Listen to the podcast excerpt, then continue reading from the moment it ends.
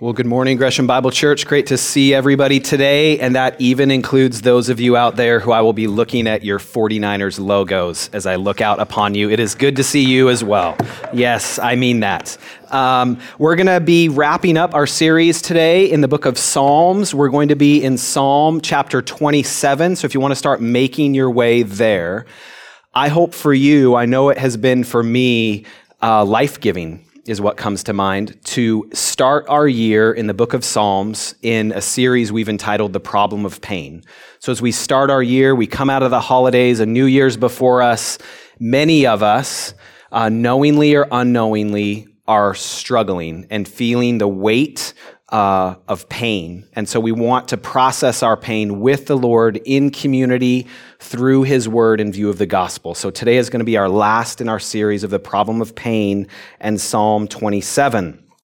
And I'm curious as we're coming up to the text, how many of you would own or people around you would say that you're a fearful person? Are you a fearful person? And if so, what makes you afraid? I want you to have that on your mind and on your heart as we're going to be coming to Psalm 27 today. And I think you'd probably agree with me. Doesn't it feel like our time and place, our cultural moment, whatever you want to say, isn't it just like dripping, oozing with fear no matter where you turn? Like fear is all around you. Fear is the fuel for marketing, for headlines. Fuel, fear makes us do certain things. So whether you call yourself a fearful person or not, our context is one that's shaped and motivated by fear. So that's what we're bringing with us today before we come into Psalm 27. So I'm going to read Psalm 27 for us aloud, and we're going to see David in the midst of real fear, real fear, he's going to ask God for one thing, this one thing that will make him strong and will let his heart take courage. So look down at the text in front of you at Psalm 27. I'm going to read it aloud for us before we begin. Psalm 27, this is God's word. The Lord is my light and my salvation. Whom shall I fear? The Lord is the stronghold of my life. Of whom shall I be afraid? When evildoers assail me to eat up my flesh, my adversaries and foes, it is they who stumble and fall.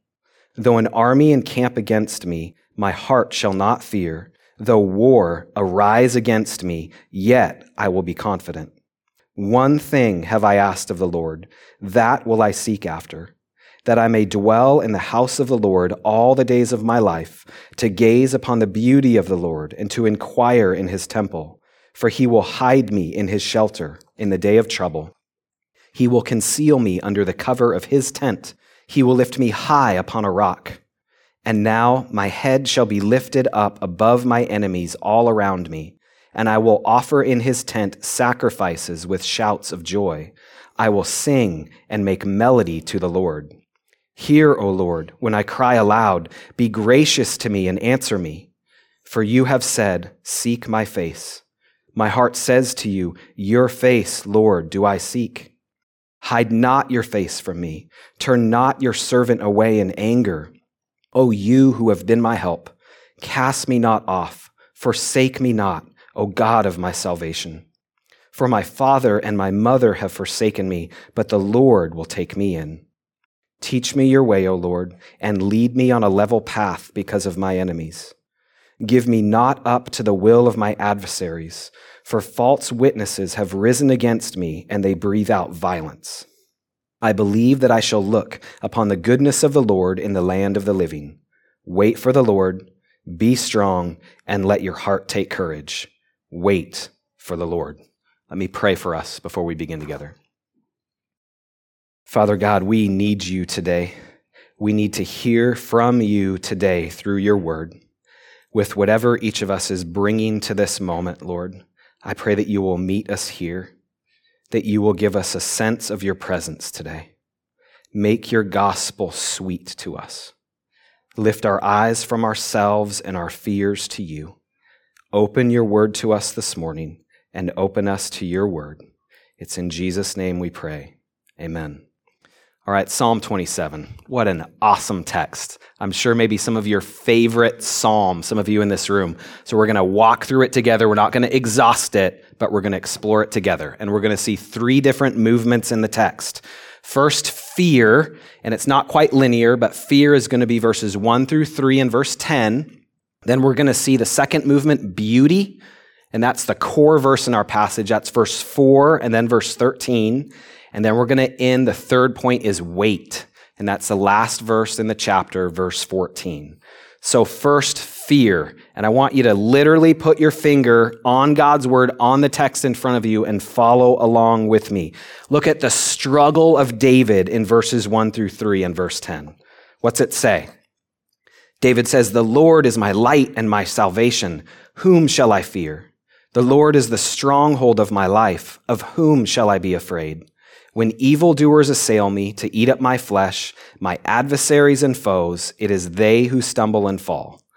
Verse 3 Though an army encamp against me, my heart shall not fear. Though war arise against me, yet I will be confident. So there's this army arising against him in verse 3, and then look down at verse 10. What's it say? What's his other fear? For my father and my mother have forsaken me, but the Lord will take me in. So, what's his struggle? What's he confronted with here in Psalm 27? There's two different kinds or fronts of the fear that he's wrestling with. First, there's this external fear in verse 3, the fear of literal war rising against him, made up of evil doers that seek to destroy and devour him. So think of David, the character of David, for those of you that know your Bible. Think what he went through. So, this external fear he's giving voice to in verse 3, this was a legitimate, real thing to be afraid of, right? There were real people with real weapons really looking to destroy and devour him, looking to kill him. So, he has this external fear that kind of comes out of our text in verse 3, but there's also another kind of fear, too. Again, look at verse 10. He also has an internal fear, doesn't he? So there's this war rising against him, external fear, but he also has fear kind of welling up from inside of him. And that's the fear of being forsaken, of his, even his mother and father would leave him. He's afraid of being forsaken by those who are closest to him. He's afraid of really not being known and loved the fear of not belonging, the fear of being canceled and cast out by those who are supposed to be closest to him. So David is swimming in a pool of fear here in verse 27. Fear outside of him and fear that's arising from inside of him. And again, I don't want us to think like, yeah, fear is just a figment of your imagination. These are real, true fears David has based on real, true enemies, realities in this world. And notice just the language in the psalm. I just want to ground us in this so we really understand it and have some takeaways. Notice how personal these fears are for him. It's not like in category or in theory, oh, yeah, there could be this situation that hurts me. They're personal, they're real. In verse 5, whom shall I fear? Not who should the people fear, those other guys. Who shall I fear? Whom shall I be afraid? The evildoers of verse 3 are coming to assail me, David says. Not just the nation or another people group, they're coming after me.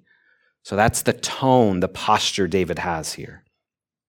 I, I hope this helps us. I want to draw us in to verse tw- chapter 27 in the fear part of this, right? So our problem of pain includes the problem of our fears. So it's not that as a follower of God, if you really have true faith, if you're really following God, oh, you'll never be afraid. That's a figment of your imagination. That's not real. You will be afraid, just like David is here. David says it this way in Psalm chapter 56, verse 3. David said, When I am afraid, when I am afraid, I put my trust in you. So it's a matter of what you do with your fears. So the external fears and the internal fears, those are the bookends of what are framing what David's going to seek in the center of our chapter, okay? So David's saying, should his deepest fears be realized, whether it through this war that's assailing him, through exterior, you know, uh, devastation and destruction assailing him, even violence, or maybe even the greatest possible internal pain of being forsaken by those who are supposed to love him.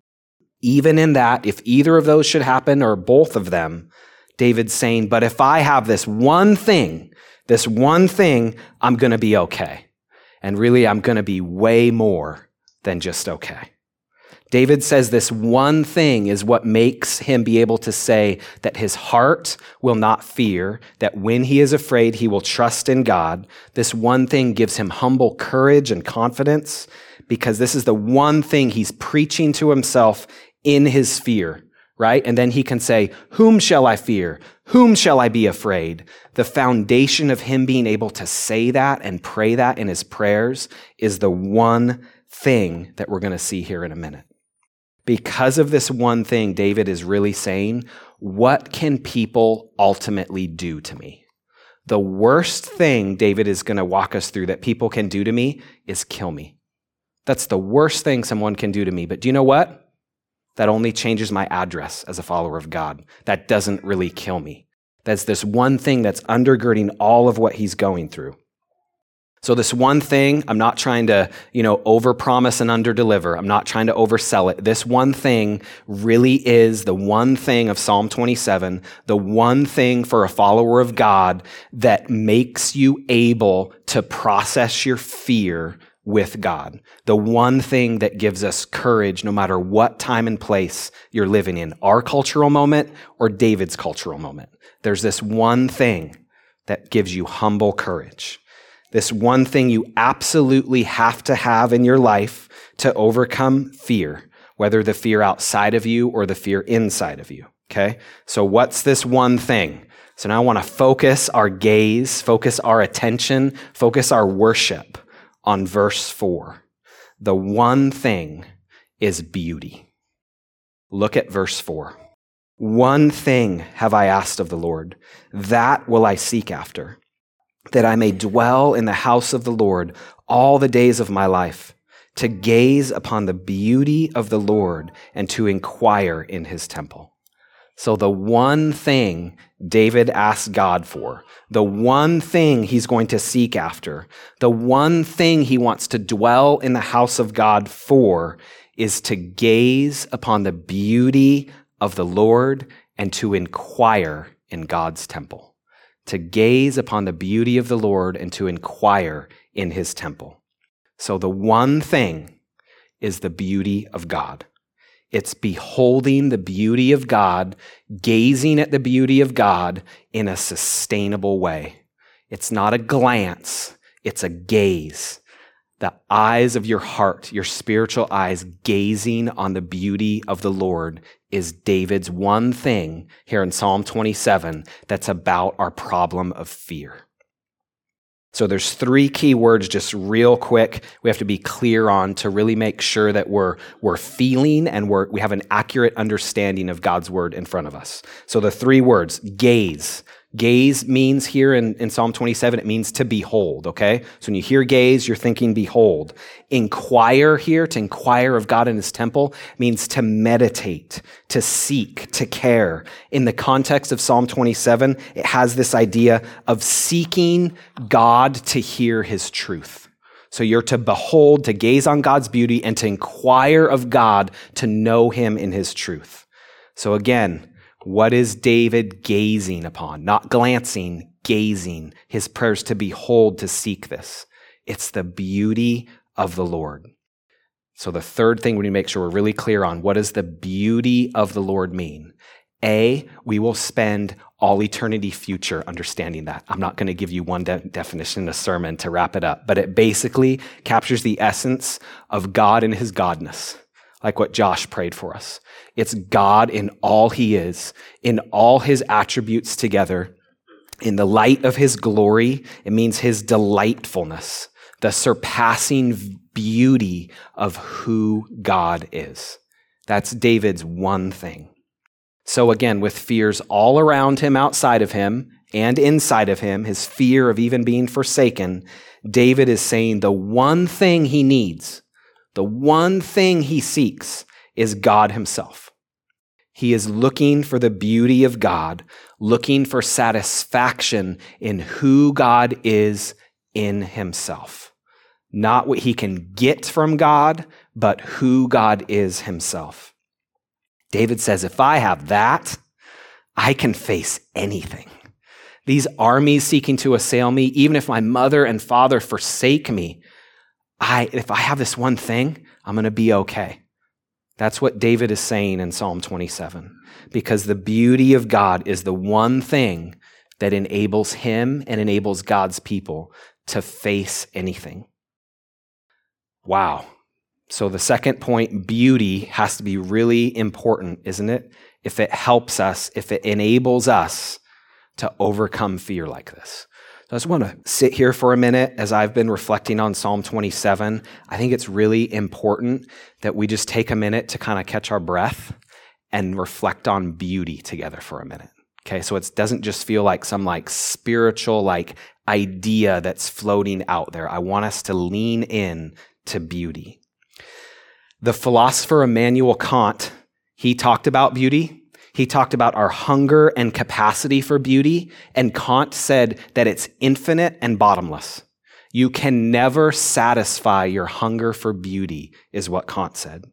He talked about how we as human beings, we can't avoid our own pursuit of beauty. It's hardwired in us. We're hardwired for beauty and to seek beauty.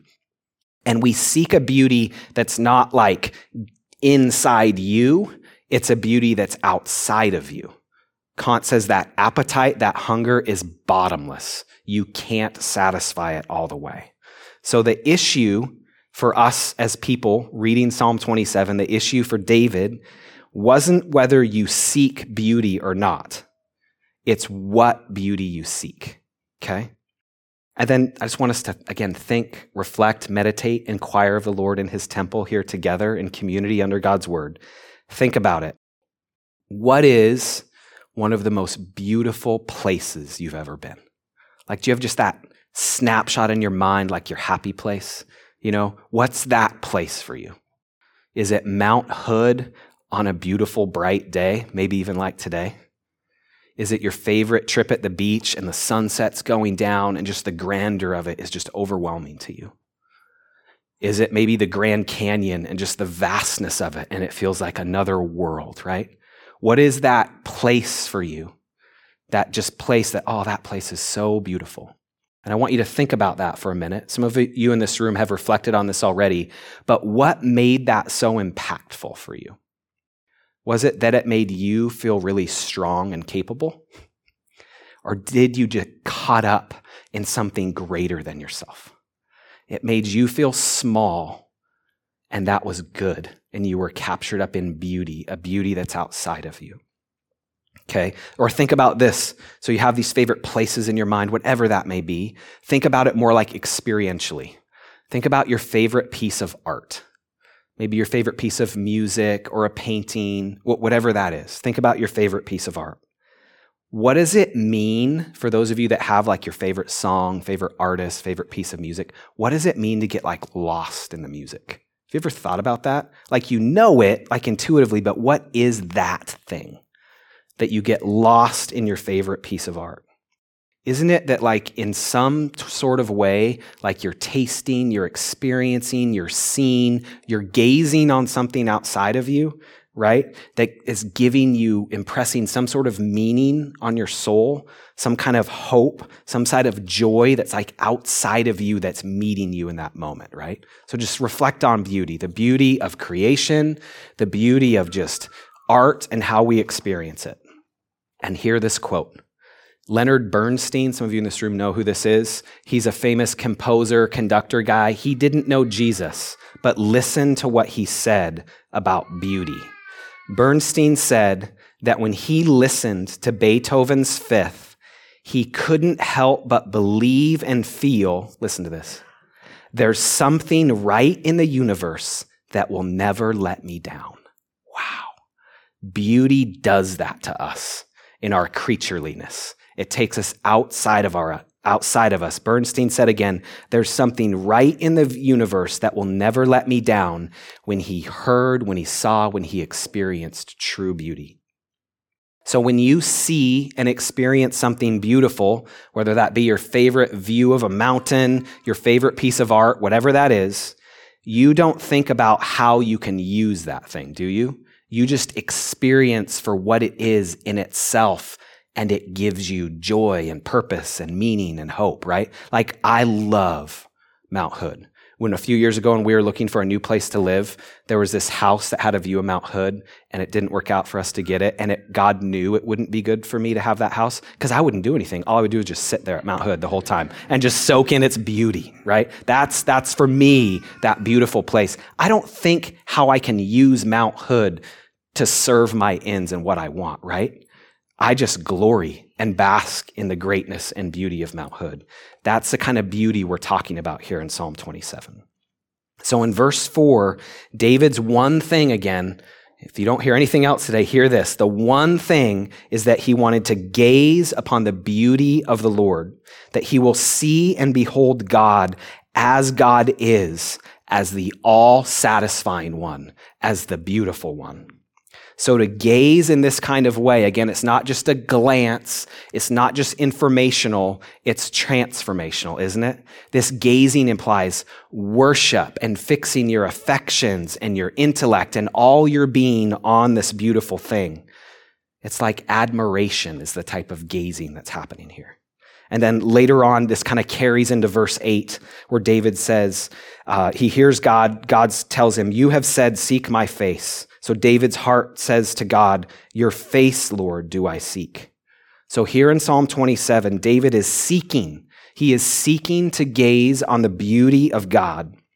He has a sense, vaguely even, of all the beauty of God means, of God's greatness and his glory, his holiness, his grace, his mercy, his tenderness, his loving kindness, his sovereignty. God in who he is, his beauty. David knows he needs an experience of that. That's his one thing. The beauty of who God is again in God himself. Not for how David can use God in his fears, but how he can simply behold who God is. David knows this one thing again. I want you to hear this. It's not a one thing like a fact you memorize to cram before finals for those high schoolers that just got through finals week. It's not that kind of gazing and knowing. It's a gazing that impresses on the core of your being, on your heart. That's the kind of gazing and beholding the beauty of God here. David is realizing he's to delight in God, to taste and see that God is good, and that God will completely satisfy his deepest desires for beauty. That's what David is seeking here in the temple as he seeks God.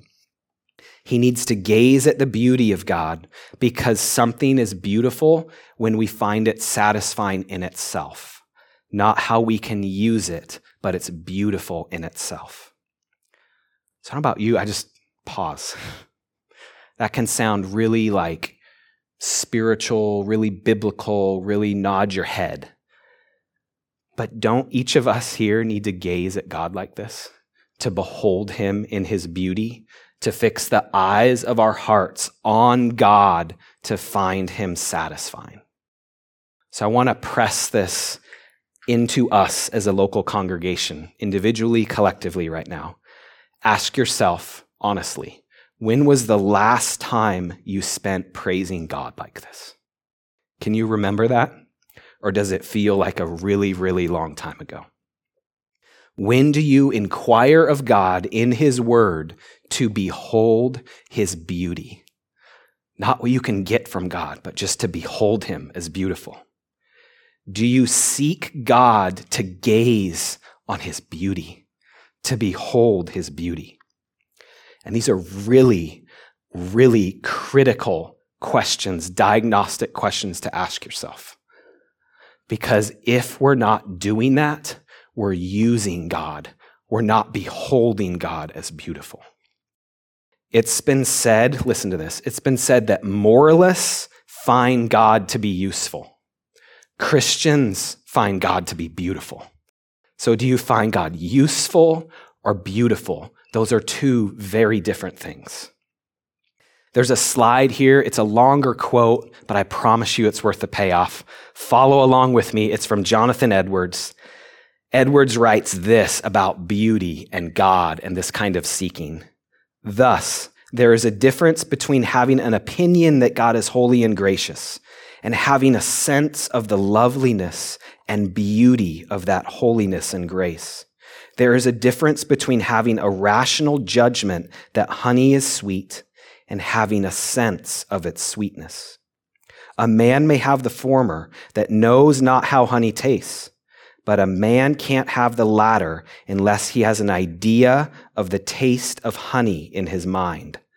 So there is a difference between believing that God is beautiful and having a sense of his beauty. Moralists find God useful. Christians find God beautiful. So, when was the last time you t- tasted of the honey sweetness of God as beautiful? Do you have a sense of that overwhelming greatness and glory of the beauty of God? Or is your soul this morning you're bringing in as we gather starved for the beauty of God, running on fumes? That's where Psalm 27 takes us. So if that's you today, I want to encourage you to confess and repent of finding God more useful than beautiful. So join me in this confessing and repenting. Repent of being too easily pleased with the simple beauties of this world rather than the source of all beauty, and that's God Himself. Look to Christ Gaze on God's beauty, the source of all true beauty, and seek Him afresh. Inquire of Him in His temple, in His word, and be satisfied in God for who God is. That's the journey we're called to be on in this life as we wrestle with the problem of pain, is to behold God as beautiful. Because if you're not gazing on the beauty of God, what is Psalm 27 highlighting for us? You're going to be gazing on your fears. You're either gazing on God's beauty or gazing on your fears. So I want to I want to help us like sink our teeth into the sweetness of honey here for a minute, okay? Again, that can sound like hyper spiritual. What does that mean for me this week? As I was studying and reflecting on this, um, I heard this pastoral encouragement from Tim Keller in, I think it was a sermon or a book, I don't remember where, and I want to relay it to you. So, how do you feed, how do you behold on the beauty of God in practical ways like prayer, right? So, I just want to relay this encouragement to you. When you petition God, when you ask God for certain things, Keller talks about that we need to pray in a way that finds God satisfying to keep God's beauty in view. And Keller says this I'd encourage you to file this away and bring it out again during our week of prayer and fasting in a few weeks. Keller says to never petition God for something in prayer without seeing how the very thing you're praying for is ultimately in God already. That makes God beautiful and not just useful. So God does call us to cast our cares on Him, right? God cares about my fear, about your fears, about your struggle, about our problem of pain. So if you're out of work, you pray for work. If you're sick, you pray for healing. If you're afflicted, you pray for comfort. All of those things. Yes, run to God in prayer. Process all of that with God in prayer. But as you're doing that, as you petition God, always praise God that whatever that thing you're praying for is, ultimately you already have in God through the gospel. Okay, does that, does that make sense? That's like a practical following God, applying the beauty of God in our walking with Him. So like if, if someone is, is sick, you, you pray for them. He expounds on this. I'll just give you a takeaway that when you're praying for someone sick, we pray for healing and we also praise God that the only thing that can ultimately hurt us and kill us, sin, has been paid for by Jesus. So that's how in our petitioning, in our praying, we, we lean into the beauty of God, okay? We don't just find God useful, we find him beautiful. So the core of Psalm 27, there's so much here. The core of Psalm 27 is saying that if your heart's desire for beauty is satisfied in the ultimate beauty of God, then there won't be a power on the face of the earth you should be afraid of. No external fear can compare to that. No internal fear can compare to that. It's about that one thing, seeking, gazing upon the beauty of God. So your bottomless hunger for beauty will ever only and fully be satisfied by the beauty of God. He is the source of all true beauty. All other beauty is either a derivative of God's beauty or a distortion of God's beauty. Your seeking for beauty really, really matters. So is your one thing, is our one thing as a church the one thing of Psalm 27? It's a question it forces us to ask. And if you're feeling like there's a gap between what Psalm 27 calls you to and your day to day life and your experience, you're not alone. So did David. And that's the beauty of Psalm 27. Okay. David, when you just, if you study Psalm 27, it's actually like shocking. It kind of just makes you jump it, up in your chair. There's a huge tone shift Verses one through six, it's like glorious beauty. I'm confident. Whom shall I fear? And then seven, it starts to shift a little bit. By verse nine, David's in pain again. It's almost like he's having a spiritual anxiety attack. He's asking God not to cast him off just after what he was praying. The shift in tone is so strong in Psalm 27 a lot of commentators say it feels like it was two psalms or poems or songs put together, but it's not. Because David experienced the same thing we do. We have this deep, unsatiable, bottomless pit hunger for beauty. We're to seek and gaze upon the beauty of the Lord, and yet we don't. And yet we struggle, and yet we're in pain. And so this brings up to David this tension, this anxiety. So, what's going on here in Psalm 27? In the movement from the first six verses to the second half. And that brings us to our third point, our third emphasis, and that's wait. So, again, so far we've seen that David, he's surrounded by what? All these fears outside of him, a war against him, and these fears that are like deep, deep in the recesses of his heart. And then he prays for his one thing to gaze on the beauty of the Lord. But then again, look down at your Bible in front of you. Just hear feel verses 7 through 12. He's praying through his fears of God casting him off and others forsaking him right after he prayed verses 4 and 6. And then how does this chapter end? Look down at verse 14. What's it say? Wait for the Lord, be strong, and let your heart take courage. Wait for the Lord. So, again, why was David so confident in the first half of the psalm? And then he almost started again to kind of have a spiritual anxiety attack in verses 7 through 12 that tease right up before the psalm ends. It's because of the one thing he prayed about. It's because of the nature of what he prayed for and sought back in verse 4. Look again at verse 4. Don't just have these be like words going in one ear and out the other, like Consider the words of verse 4. What did David pray? To dwell in the house of the Lord all the days of his life, to gaze upon the beauty of the Lord and to inquire in his temple. And after he like prays that, he has this forward looking posture. It's like he started to feel the weight of what he actually prayed for, the reality of what he prayed for. It's like he was praying to see God's glory, to behold the beauty of God in the center of the temple, in the Holy of Holies, the glory of God above the ark at the mercy seat, and then the reality of it, the weight of it just overwhelms him in the second half of Psalm 27. When David was pressing into what he was praying for, he realized that his sins needed to be atoned for in order to really behold the beauty of the Lord in the way that he prayed for it. Wow, he prayed to behold the beauty of the Lord in the temple. Do you get what he was praying for? He was praying for atonement. And then he felt his unworthiness and it spirals him into this spiritual anxiety attack. I want this beauty, but it feels so far from me. I'm not worthy of it. And that takes us into the second half of Psalm 27. David is saying he's praying for to go into God's presence, to behold his beauty, and then it's like he remembers what he heard. He remembers what he was told, how Moses asked for that same thing, to behold the glory of God. And God says, no, that would kill you, right? And later on, like Isaiah prays as he enters into God's presence in the first few chapters of Isaiah, and then he says, Woe is me, I am a man of unclean lips. David's starting to taste that in view of what he prayed in verse 4.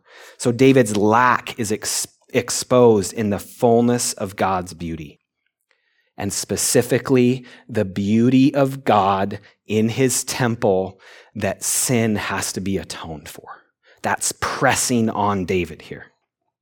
So, how can David say his one thing is to gaze on the beauty of God?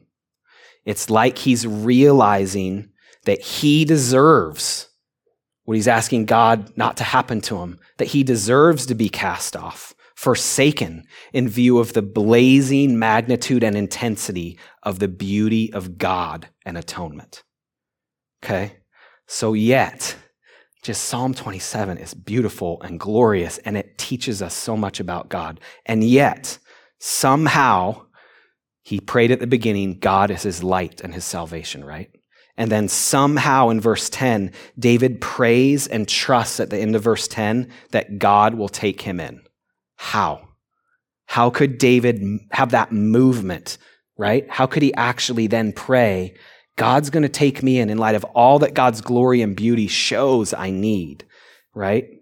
Because Psalm 27 points us to the ultimate atonement for our sin, right? the person and work of Jesus Christ.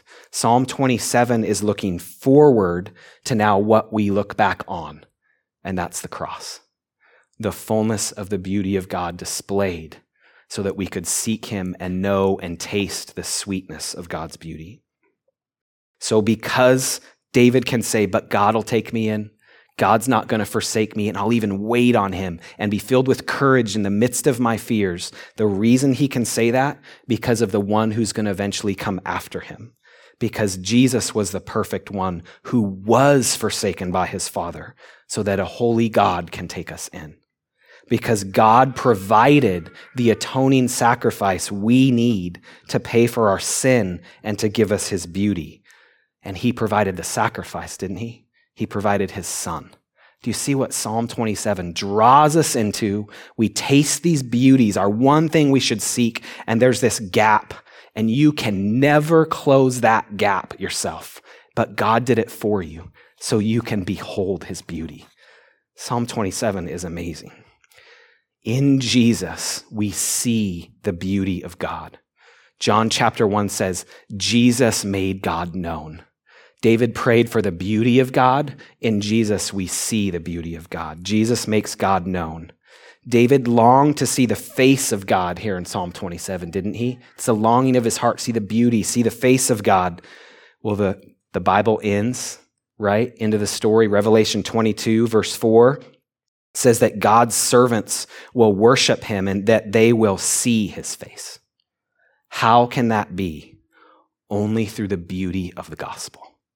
God is beautiful. He is not just useful, and his beauty saves us so that we can taste and see that he's good. And you know what's even more amazing? I was telling a brother here in the back, Psalm 27, we could spend weeks on and we would just be scratching the service. But you know what? One more thing that's amazing here is that David's one thing is a preview of the one thing for all of eternity in heaven. Because what does heaven behold and praise? The beauty of the atoning work of Jesus Christ.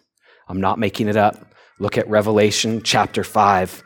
Worship is happening in the throne room of God, the one of all glory and beauty. And this myriad of worshipers fall down before the Lamb and praise him for the beauty of the cross that takes away our sin and draws us to God's everlasting and all satisfying beauty.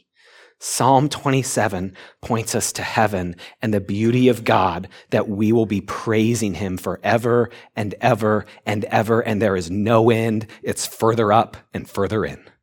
That's what Psalm 27 points us to. The worshipers in Revelation 5, verse 12, they proclaim, they praise this with a loud voice. Worthy is the Lamb who was slain to receive power and wealth and wisdom and might and honor and glory and blessing.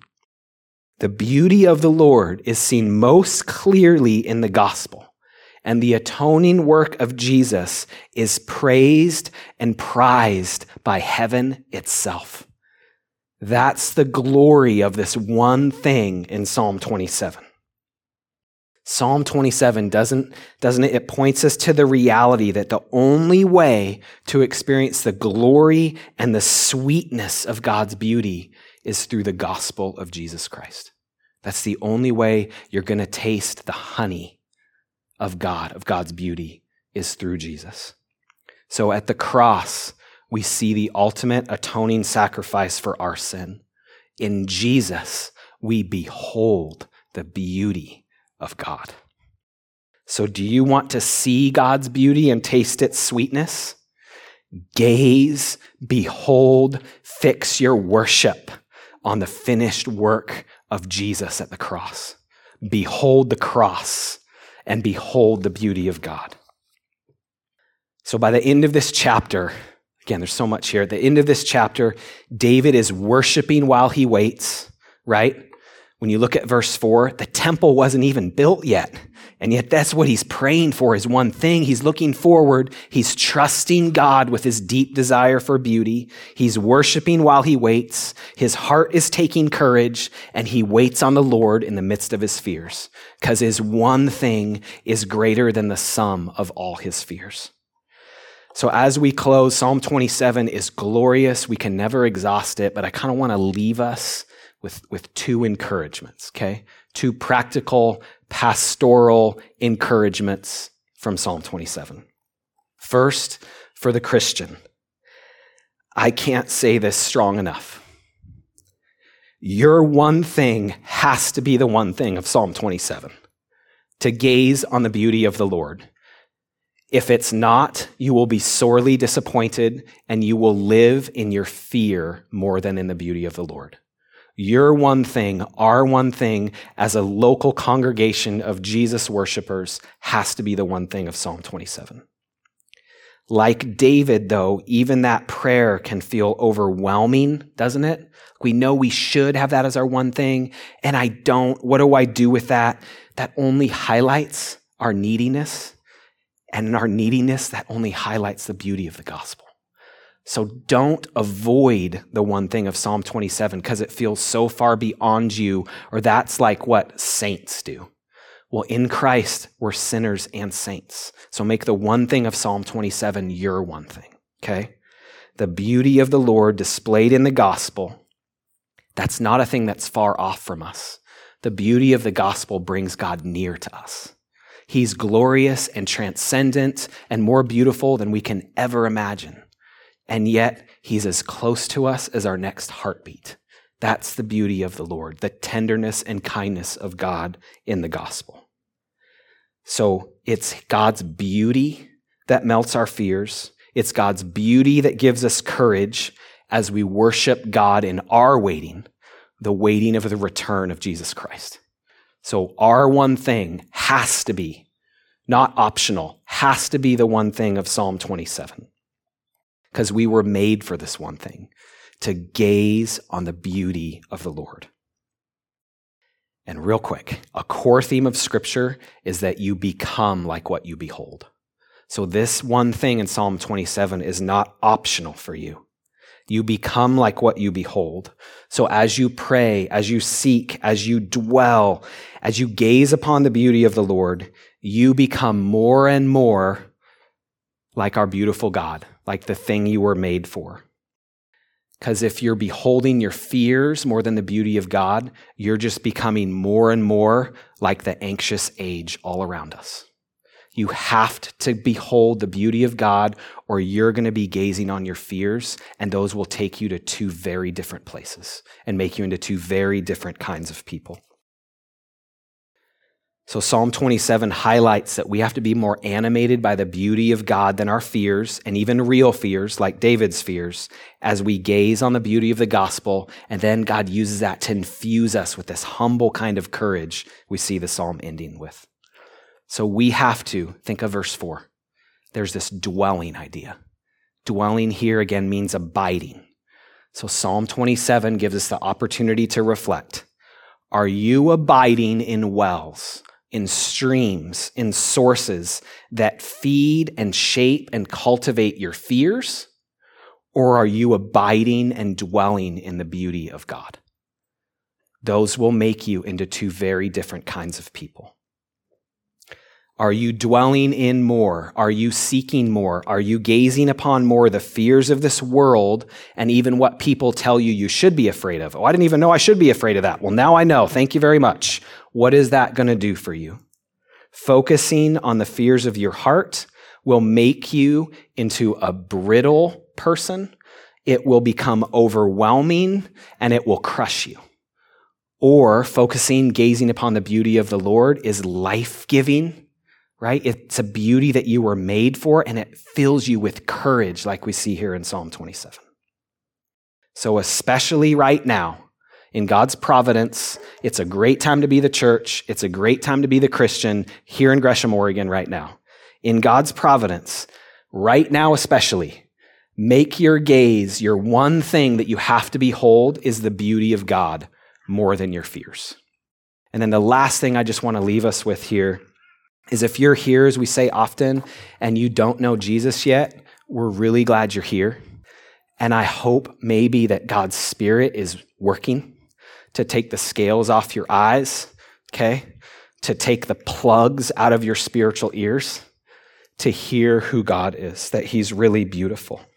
I pray God's opening your heart and opening the curtains in the dark room of your soul so that His light can shine in like the light on a bright summer day to trust in Jesus, to know that God really is this good and this beautiful. So I would encourage you, if you haven't trusted in Jesus yet, to trust Him with your fears. Ask Him to forgive your sin of being satisfied in other beauties more than God's beauty. Because again, you're going to seek beauty, but there's only one beauty that died for you one beauty that's patient with you, that'll never give up on you, that is forming you into the image of his son. And that's the beauty of God in the gospel. So if you're here and you don't know Jesus yet, let me encourage you. Let me charge you. Don't waste today and come to trust in God and know the beauty of God through Jesus Christ. So let me close this in prayer. Let's pray. Father, we praise you that you are our light and our salvation. We praise you, Lord, that you are beautiful in ways that we cannot even fathom, we can't even imagine. And yet you've made yourself known that you came down to us to save us, Lord, to forgive us of our sins and to pay the penalty we deserve for our sins of not finding you beautiful. And then to give us your beauty, Lord to uphold us and sustain us, to wait on you. So, Father, I pray for each of us here today in this room and for us as a local church family that we will be shaped by and abiding in and gazing upon the beauty of the Lord. And we ask all of this in the beautiful name of Jesus. It's in his name we pray. Amen.